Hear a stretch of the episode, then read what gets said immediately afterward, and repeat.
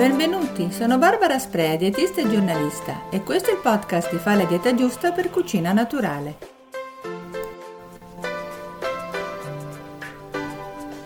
L'ultimo allarme l'ho lanciato la British Dental Association, l'associazione dei dentisti britannici, che teme una epidemia di carie tra i bambini. In questo caso i prodotti presi di mira sono stati le bustine di puree di frutta proposte per i piccolissimi a partire dallo svezzamento. Bene, l'analisi di 109 prodotti voluta dall'associazione ha riscontrato in media un tenore di zucchero superiore a quello delle bibite zuccherate, che non è proprio bassissimo, come è noto. Secondo il rapporto, alcuni prodotti esaminati contenevano anche fino ai due terzi della dose giornaliera raccomandata di zucchero per un adulto.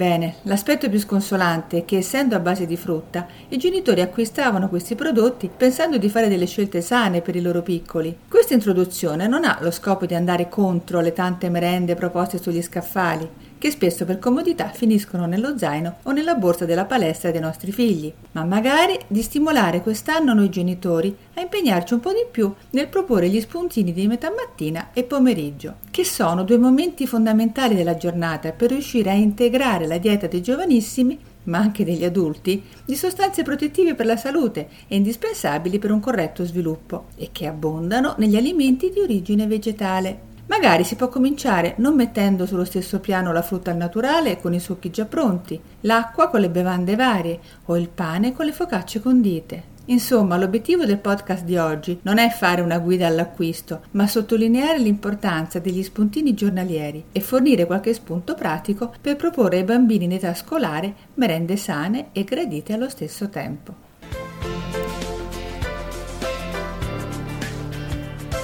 Una merenda è una merenda.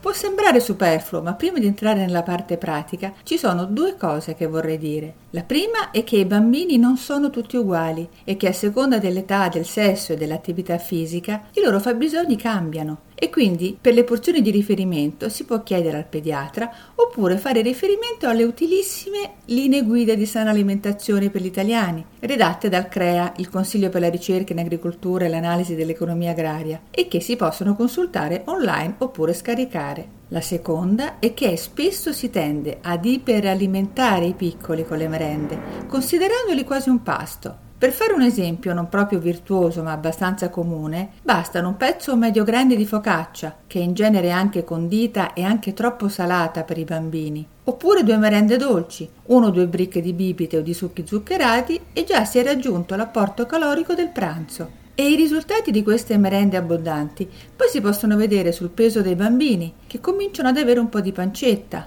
o anche mostrare una certa inappetenza quando sono seduti a tavole a pranzo o a cena, magari lasciando nel piatto le verdure o la frutta finale perché non hanno più appetito, mentre dovrebbero sedersi a tavola affamati come dei lupacchiotti. Premesso ciò, passiamo alla parte pratica.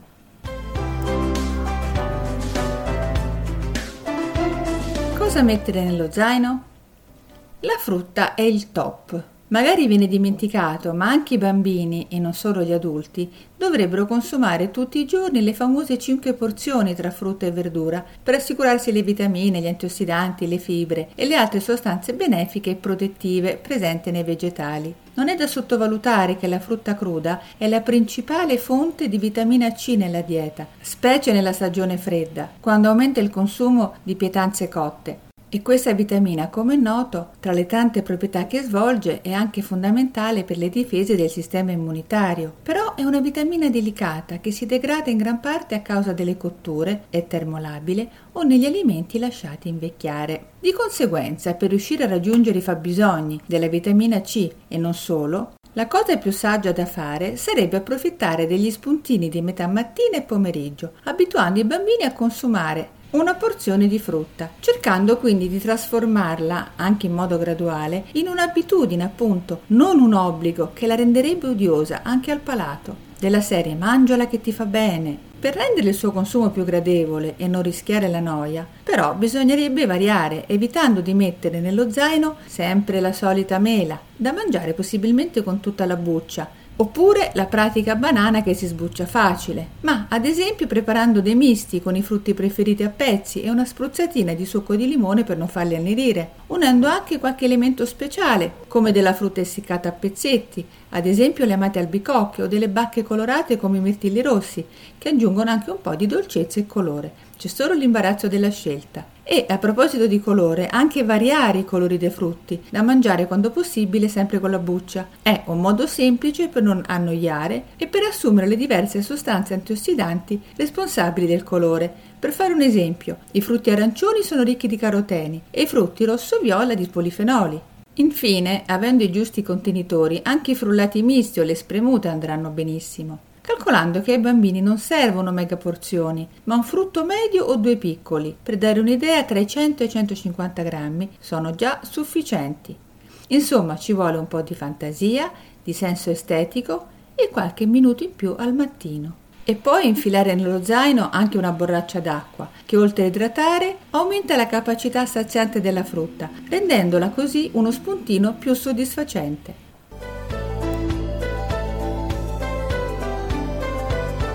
La frutta che si sgranocchia.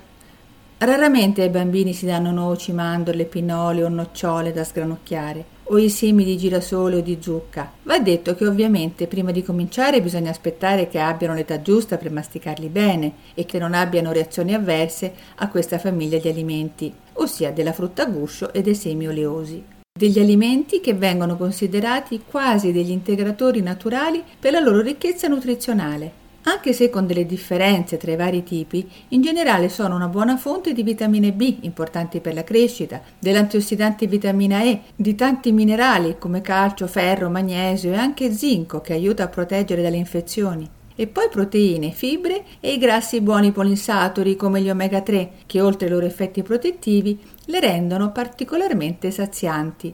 E anche in questo caso non bisogna esagerare con le porzioni. Quella standard per i bambini più grandi è intorno ai 30 grammi e corrisponde a 7-8 noci, a 10-15 mandorle o nocciole o a 3 cucchiai rasi di pinoli o di semi di girasole o di altro tipo. Si possono preparare dei piccoli contenitori con una porzione di una sola varietà, oppure mescolandole, e quando si scelgono i pistacchi sarà bene prendere quelli non salati ma quelli al naturale.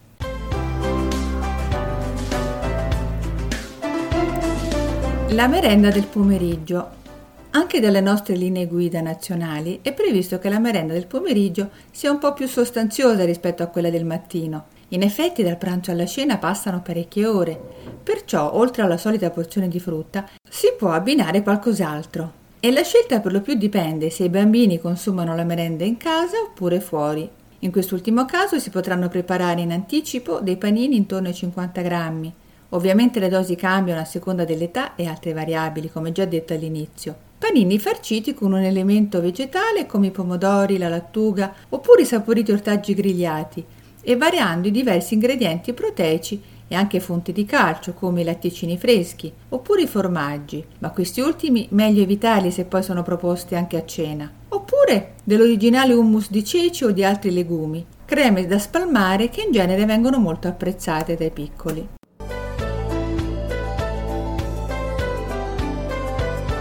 Le merende vintage, semplici e buone. Lo confesso, sono una nostalgica delle merende classiche fatte in casa, semplici ma apprezzatissime proposte, dolci o salate, che si preparavano con gli ingredienti che si trovavano normalmente in dispensa oppure nel frigo e che talvolta anche i bambini si cucinavano da soli, come l'uovo battuto o una fetta di pane con un velo di marmellata, iniziando così un percorso di autonomia in cucina e di conoscenza degli alimenti molto importante, mentre scattare una merendina o una focaccina non insegna un granché in effetti. Se a casa la frutta può anche essere frullata insieme al latte per ottenere degli ottimi frullati, oppure mescolata per aromatizzare gli yogurt bianchi, o ancora ridotti in tocchetti e proposta come spiedini da abbinare allo yogurt, c'è anche un altro latticino da proporre ai bambini, nutriente ma con molti meno grassi delle creme spalmabili o dei formaggini ed estremamente versatile. Sto parlando della digeribile e delicata ricotta 50 grammi, ossia una quantità più che sufficiente per un bambino, forniscono circa 70 calorie, ma anche calcio e proteine. Meglio se nella sua lavorazione non viene aggiunta la panna, come accade ora per molte ricotte presenti in commercio perciò meglio controllare in etichetta. Grazie al suo sapore delicato, difatti, la ricotta si abbina a tantissimi ingredienti, dolci e salati appunto, e in tutte le stagioni dell'anno. Oltre a entrare nella composizione dei panini pomeridiani, è ottima ad esempio insieme ai pomodori con un po' di origano e di basilico, oppure con le carote in julienne o ancora mescolate alle olive. In alternativa può soddisfare la voglia di dolce se lavorata con un filo di miele o di sciroppo d'acero e spalmata su una fetta di pane integrale, oppure lavorata con della banana schiacciata e del cacao, o ancora con della granella di frutta guscio e qualche tocchetto di frutta disidratata. Insomma, abbiamo visto che con pochi ingredienti casalinghi di qualità è possibile creare tantissime combinazioni diverse, grazie a un po' di fantasia e di buona volontà. Perché non provarci? Ai nostri figli non potranno che giovare, e in tutti i sensi.